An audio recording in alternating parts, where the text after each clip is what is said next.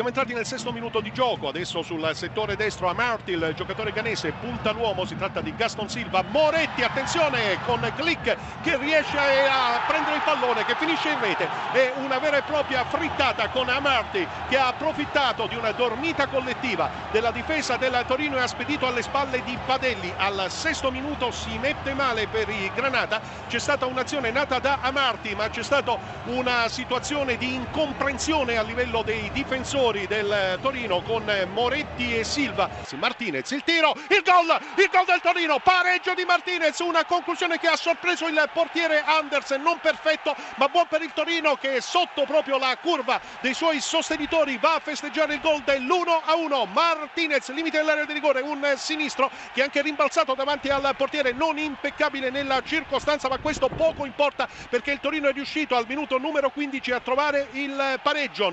Tutto è pronto, Bedorov adesso col fischietto sta indicando ai giocatori del Copenaghen di allontanarsi. Eccola la rincorsa di Amauri, il tiro di destra, il gol! Torino in vantaggio pallone a destra, portiere dall'altra parte e adesso la festa di Amauri che aveva già segnato proprio in Europa League sotto lo spicchio di stadio che è occupato dai sostenitori del Torino. 42 minuto, Copenaghen 1, Torino 2. Cross in area di rigore, c'è l'intervento sotto misura, la conclusione, il tiro e gol! Gol realizzato da Almeida al 93 treesimo ed è il gol che regala una storica qualificazione alla formazione della nazionale azera.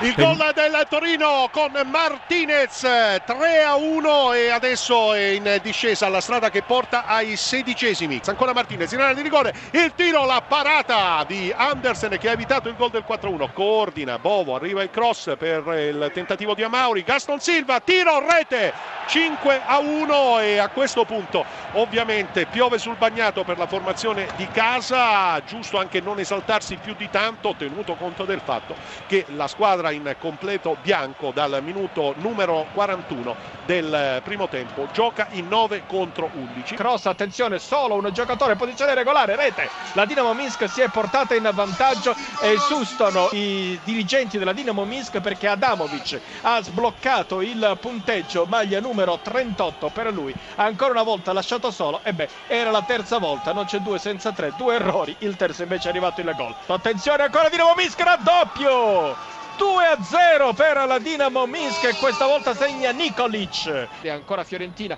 ancora con Minelli che entra in area di rigore. Minelli, serie di finte, si porta verso il fondo, la mette al centro e trova il gol del pareggio la Fiorentina con Marin che dunque segna il gol che potrebbe far vivere tre minuti di assalto alla Fiorentina. Bravissimo, qui dobbiamo dire Minelli a proteggere il pallone, a cercare il fondo, a servire l'altro piccoletto Marin che da un passo segna il gol dell'1 a 2. 42esimo Fiorentina Fiorentina 1, Dinamo Minsk 2.